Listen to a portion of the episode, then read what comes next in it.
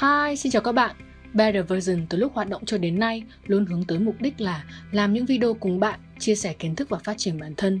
Nếu như bạn là người theo dõi và xem các video của mình, thì mình tin chắc rằng bạn là người rất nỗ lực trong cuộc sống và ham học hỏi. Nếu đúng như vậy thì video ngày hôm nay bạn có thể chú ý hơn một chút nhé. Trên con đường dẫn đến thành công thì chắc chắn học tập và học hỏi luôn là một điều không thể không thể thiếu được. Khi nhắc tới học tập, chúng ta vẫn thường thắc mắc hai điều sau. Một là có phải làm càng nhiều việc thì càng thành công hay không? Hai, có phải áp lực càng lớn thì thành công càng nhanh hay không? Vấn đề một là vấn đề có rất nhiều người đã từng nói đến và đưa ra nhiều bài học rất hay.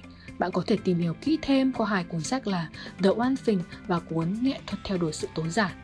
Nhưng vấn đề thứ hai thì rất ít người bàn luận đến.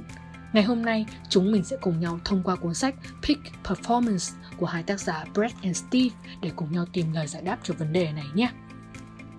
Cuốn sách này ở Việt Nam đã có bản dịch mang tên Phong độ cực đỉnh. Uhm, mình mới đọc bản tiếng Anh thôi, mong các bạn thông cảm nếu trong lúc chia sẻ có những từ ngữ không hoàn toàn trùng hợp với bản dịch. Nhưng mình tin chắc nếu có thì nó cũng sẽ là một ý tương đương nhau. Nào, bây giờ thì hãy cùng bắt đầu nhé! Đây là văn phòng làm việc của một công ty thiết kế đặt tại Hà Lan. Họ buộc dây thừng vào bàn làm việc.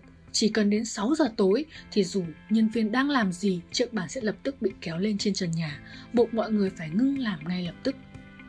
Nhưng hồi nhỏ chúng ta thường được dạy rằng phải chăm chỉ hơn nữa, cần cù là bù thông minh. Những gì xã hội khuyến khích, thậm chí là ép buộc bản thân phải làm là phải nỗ lực, nỗ lực, nỗ lực mới dẫn tới thành công.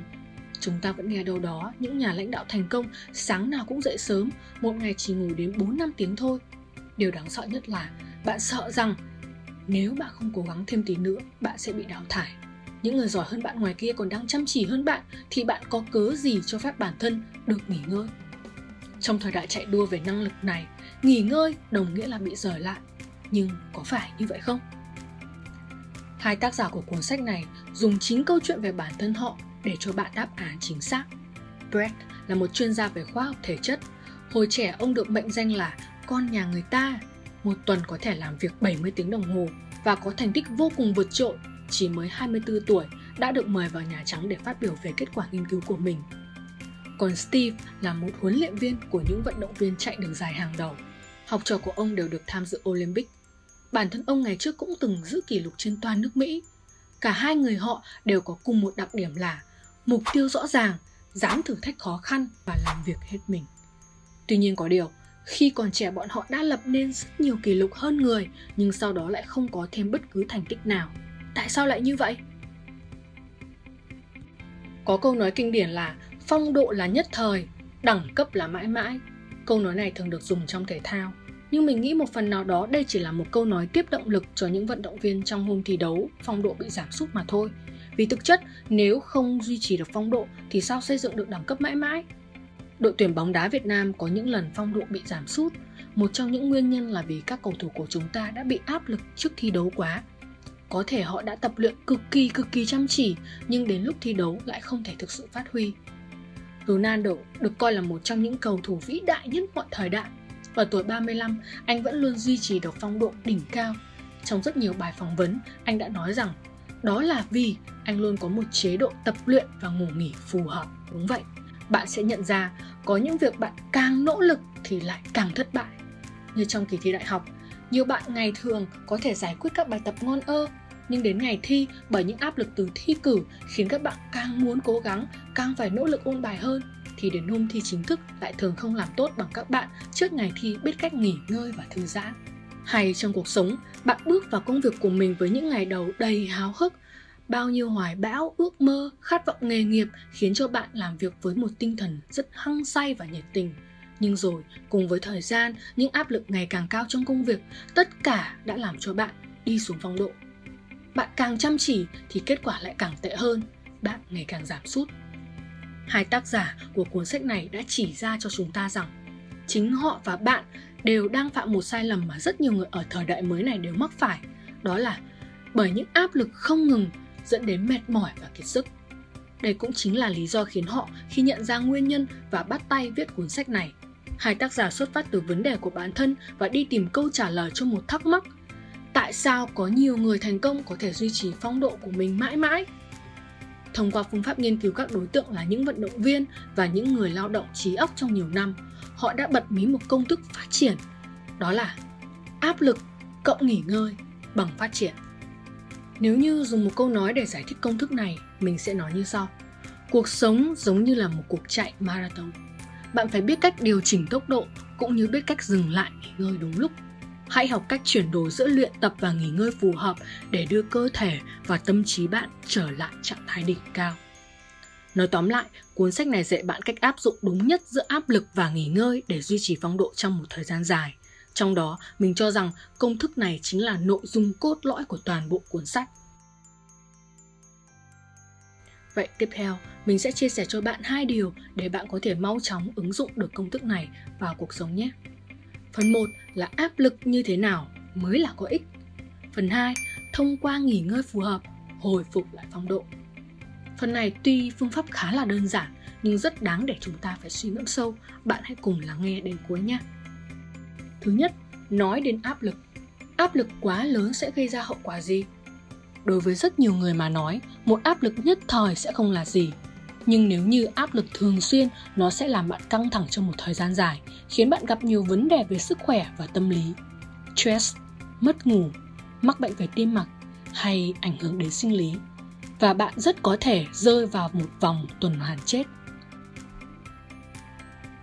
Có thể bạn sẽ nghĩ áp lực quá thì đổi một công việc khác. Cách này có thể có hiệu quả đấy. Nhưng bạn phải cẩn thận nha.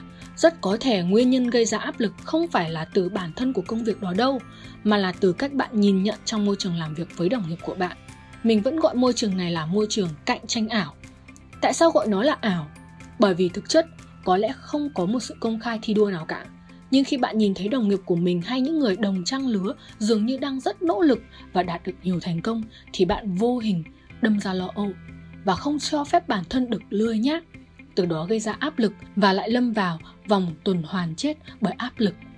Có một câu nói rất đúng là sự nỗ lực của chúng ta không phải là để vượt qua người khác, mà là để vượt qua chính bản thân bạn ngoài việc bạn phải tập trung vào sự nghiệp của mình, thì bạn còn cần phải biết cách điều chỉnh tốc độ của bản thân, chứ không phải cố gắng đuổi kịp theo tốc độ của người khác. Áp lực quá lớn sẽ khiến bạn dễ lâm vào những nguy cơ tổn hại về sức khỏe. Nhưng nếu áp lực quá nhỏ thì cũng không thể giúp bạn thành công. Mình xin nói đến ý nghĩa thực sự đằng sau của công thức này một chút, là không phải chỉ khi có áp lực trong công việc thì chúng ta mới biết nghỉ ngơi mà là có áp lực thì phải biết điều chỉnh áp lực rồi mới cộng thêm nghỉ ngơi cho phù hợp. Trong công thức này, việc quan trọng trước tiên là bạn phải điều chỉnh áp lực trước đã, giống như mình đã từng nói trong cuốn sách Flow. Việc gì thực sự khiến bạn làm tốt mà cảm thấy yêu thích? Đó là việc có mức độ khó phù hợp với bạn, tức là nó phải có chút áp lực vừa phải với bạn, nó không gây cho bạn áp lực quá lớn, khiến bạn nản lòng, muốn bỏ cuộc, mà cũng không phải việc quá dễ, không gây ra áp lực gì cho bạn, khiến bạn dễ chán và không giúp bạn phát triển. Nên đối với việc bạn điều chỉnh áp lực, bạn cần phải biết cách cân bằng giữa nhiệm vụ và mục tiêu của công việc đó cách tốt nhất là điều chỉnh phạm vi. Nếu dễ quá thì mở rộng phạm vi còn nếu khó quá thì thu hẹp phạm vi. Có nghĩa là bạn hãy chia thành các mục tiêu nhỏ. Ví dụ nếu bạn muốn giảm cân thì nên bắt đầu từ tập thể dục 15 phút mỗi ngày rồi sau đó từ từ tăng thử thách lên. Hoặc là học tiếng Anh bắt đầu từ 20 từ một ngày rồi dần dần nhiều hơn. Hay đọc sách cũng thế, có thể bắt đầu từ mỗi ngày một trang trước đã, rồi thử thách đọc nhiều, đọc nhanh hơn. Quá trình để vượt qua các ngưỡng thử thách có thể khiến bạn không được dễ chịu cho lắm. Nhưng chỉ cần bạn bước qua được vòng thoải mái đó, bạn sẽ tiến bộ không ngừng.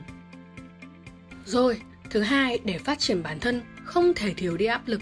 Nhưng nếu muốn tiến bộ một cách lâu dài hay muốn đột phá thì bạn cần phải biết cách kết hợp nghỉ ngơi đúng cách.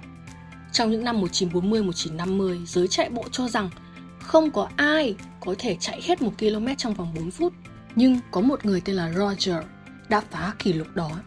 Kỳ lạ là trước khi thi 2 tuần, ông ta không tham gia bất cứ luyện tập cường độ cao nào về chạy bộ, mà lại đi chơi thư giãn với bạn bè và dành tới 3 ngày để ngủ nghỉ trước khi thi. Khi nhận được phỏng vấn bí quyết thành công là gì thì ông ấy trả lời là cần phải có một dũng cảm để nghỉ ngơi. Đúng như vậy, trong thời buổi ngày nay, chúng ta cần phải có đó chính là sự dũng cảm để dừng lại cho cơ thể và tâm trí thực sự thư giãn. Tác giả có đưa ra các phương pháp về nghỉ ngơi như sau. một Giải lao xen kẽ. Ví dụ, bạn có thể phân công việc thành nhiều nhiệm vụ nhỏ. Mỗi khi kết thúc 50 đến 90 phút thì giải lao. thư giãn 5 đến 10 phút. 2. Nghỉ ngơi dài sau thời gian áp lực cao. Sau khi kết thúc một công việc có áp lực cao, bạn nên sắp xếp một thời gian để hoàn toàn thư giãn như đi du lịch, đi chơi đâu đó. Hai tác giả đều sắp xếp cho mình sau một tuần tập trung cao độ nghiên cứu sẽ nghỉ ngơi hoàn toàn vào ngày cuối tuần. Điều này giúp họ càng viết hiệu quả hơn vào tuần sau. Thứ ba là tạm quên mọi thứ, thả lỏng chính mình. Trong não bộ của chúng ta có một khu vực ngay cả lúc ngủ vẫn hoạt động tích cực. Đó chính là tiềm thức. Tất cả những ý tưởng, sáng tạo của con người đều được kích hoạt từ khu vực này. Hãy nghĩ thử xem có phải bạn luôn có những ý tưởng hay vào lúc nào? Có phải khi bạn đang tắm, lúc bạn đi bộ, những lúc này bạn hoàn toàn thả lỏng bản thân hay không? Nếu như bạn đang làm một việc gì rất khó và não bộ bị tắc nghẽn mấy giờ đồng hồ trước máy tính rồi thì hãy mạnh dạn đứng lên để bản thân tạm quên đi mọi thứ, đi ra ngoài dạo bộ hoặc tập một bài thể dục nhỏ. Không chừng trong thời gian này, những ý tưởng sẽ ao ao mà đến. Và cuối cùng, quan trọng nhất vẫn là phải đề cao giấc ngủ của mình hơn. Ngủ không đủ giấc có thể tàn phá cơ thể và làm ảnh hưởng trầm trọng đến hiệu quả công việc của bạn. Nhiều cuốn sách về năng suất nổi tiếng đều chứng minh rằng ngủ ít là giảm năng suất. Trong cuốn siêu năng suất cũng có nói, ngủ ít hơn một giờ sẽ giảm bớt 2 tiếng năng suất làm việc Dường như có rất nhiều người trong nhiều năm đều quen với một việc, thiếu ngủ dẫn đến ban ngày mệt mỏi lờ đờ, rồi công việc phải kéo dài đến đêm, đêm khuya ngủ muộn, lại thiếu ngủ và rồi cứ thế, chúng ta tưởng chừng đã sống hơn 20 năm nhưng có lẽ chỉ đang lặp lại một việc trong vòng 20 năm mà thôi. Vậy, ngủ thế nào cho đúng, ngủ thế nào cho đạt chất lượng? Có lẽ đây không chỉ đơn thuần là một lẽ tự nhiên, mình sẽ bàn luận rõ hơn về giấc ngủ qua cuốn sách Sao chúng ta lại ngủ dưới góc nhìn khoa học hơn trong video sau nha. Nếu bạn là người quan tâm về việc thiếu ngủ và muốn cải thiện giấc ngủ, nâng cao chất lượng cuộc sống thì đây sẽ là một cuốn sách rất đáng để đọc. Và trên đây là toàn bộ nội dung hôm nay mình muốn chia sẻ. Nếu như video này hữu ích với bạn thì đừng ngại cho mình một nút like, chia sẻ video này tới những người cần tìm hiểu tới nó và đừng quên đăng ký kênh của mình nhé. Mở nút chuông thông báo để đón xem nhiều video mới nhất của mình hàng tuần. Nếu như bạn có bất kỳ quan điểm gì muốn chia sẻ, hãy để lại bình luận bên dưới. Chúng mình sẽ cùng nhau giao lưu. Xin cảm ơn và hẹn gặp lại các bạn vào video tiếp theo.